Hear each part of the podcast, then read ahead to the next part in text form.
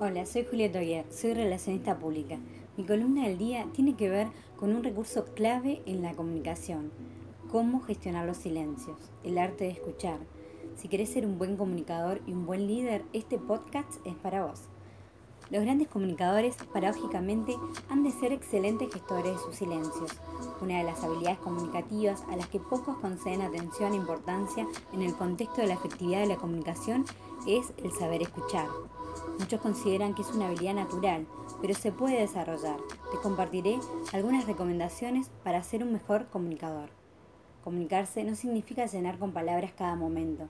En ocasiones el silencio dice más que las palabras. Parece paradójico afirmar que para una buena comunicación hay que quedarse callado. Aprende a escuchar. Escuchar significa darse tiempo para asimilar lo que los demás quieren decirnos. Los buenos escuchas aprecian el poder del silencio. Aprende el silencio. No hay nada más lindo en una conversación que sentirnos escuchados.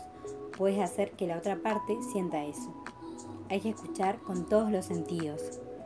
A veces solo dejamos que la persona con quien conversamos hable, mientras nosotros preparamos lo que tenemos que decirle, pero no estamos escuchando lo que quiere o tiene que decirnos.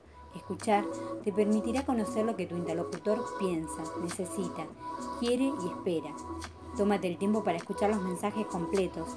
No aproveches una pausa de tu interlocutor o interrumpas queriendo imponer tu postura. Tendemos a pensar que somos bastante buenos al comunicarnos, pero para ser un buen comunicador y líder debes aprender a escuchar. Una de las tentaciones más desastrosas para un líder es tratar la comunicación como una calle de sentido único. La comunicación es una calle de dos vías y la escucha es a menudo más importante que lo que uno tiene para decir. Cuando alguien está hablando, un gran comunicador no está pensando y planificando lo que va a decir a continuación. Está escuchando activamente, enfocado en la comprensión de la perspectiva de la otra persona.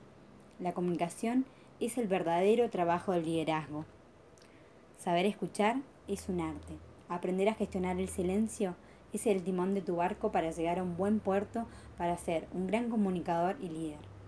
Espero que les haya gustado. Nos encontramos la próxima con más podcasts por VA.